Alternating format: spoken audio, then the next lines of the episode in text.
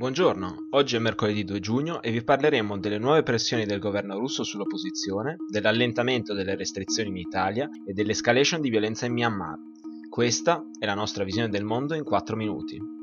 Le autorità russe hanno intensificato gli attacchi contro l'opposizione arrestando l'attivista Andrei Pivovarov, leader del movimento Open Russia, mentre si trovava all'aeroporto di San Pietroburgo su un aereo diretto a Varsavia. Lo stesso giorno la polizia ha fatto irruzione nella casa di campagna di Dmitry Gutkov, un ex parlamentare dell'opposizione candidato alle elezioni di settembre. Le mosse fanno parte di una nuova ondata di violenze contro l'opposizione per impedirle di sfidare Russia Unita, il principale partito sostenuto dal Cremlino, nelle elezioni parlamentari che si terranno a settembre. La settimana scorsa Pivovarov ha annunciato che Open Russia si sarebbe sciolto per proteggere i suoi membri dal governo, che ha già dichiarato fuori legge oltre 30 gruppi, utilizzando una disposizione del 2015 che ha reso l'appartenenza a organizzazioni indesiderabili un crimine perseguibile penalmente.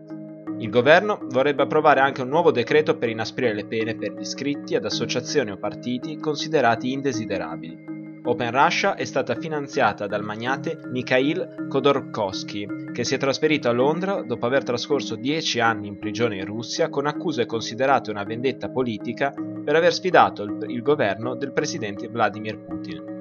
A marzo la polizia ha arrestato circa 200 partecipanti a un forum di membri dei consigli comunali organizzato da Open Russia. A partire da questa settimana, in Italia verranno allentate diverse restrizioni per contenere il Covid-19. Da martedì 1 giugno tutte le regioni saranno in zona gialla, tranne Friuli Venezia Giulia, Sardegna e Molise, che da lunedì sono in zona bianca. Nelle regioni in zona gialla e in zona bianca possono riaprire i ristoranti al chiuso e si può tornare a consumare al bancone dei bar. I ristoranti possono rimanere aperti fino alle 23 nelle zone gialle, mentre nelle zone bianche non è previsto il coprifuoco, che verrà definitivamente eliminato il 21 giugno. Inoltre si potrà tornare ad assistere agli eventi sportivi con un massimo di 1000 spettatori all'aperto e 500 al chiuso. Le promesse aperture avverranno il 15 giugno, quando sarà possibile tornare a celebrare feste in occasione di matrimoni e cerimonie. Il Myanmar rischia una nuova guerra civile. Mentre le comunità etniche si armano per difendersi dalle violenze perpetrate dalla giunta militare, Sasa, portavoce del governo di unità nazionale, NUG, ha avvertito che il Myanmar è sull'orlo di una nuova guerra civile.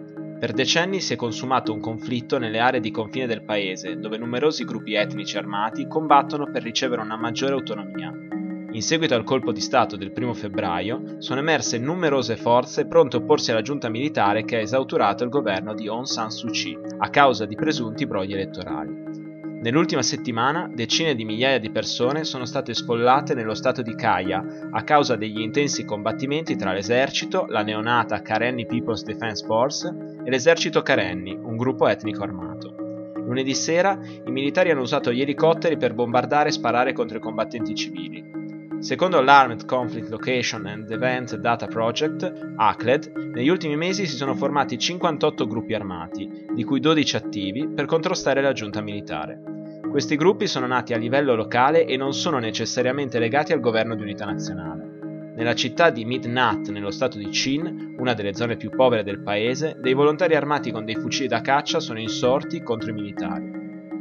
Altrove, molti sono fuggiti nella giungla per imparare a costruire esplosivi.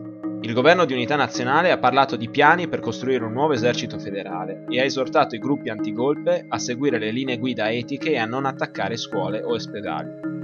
Per oggi è tutto, dalla redazione di The Vision, a domani.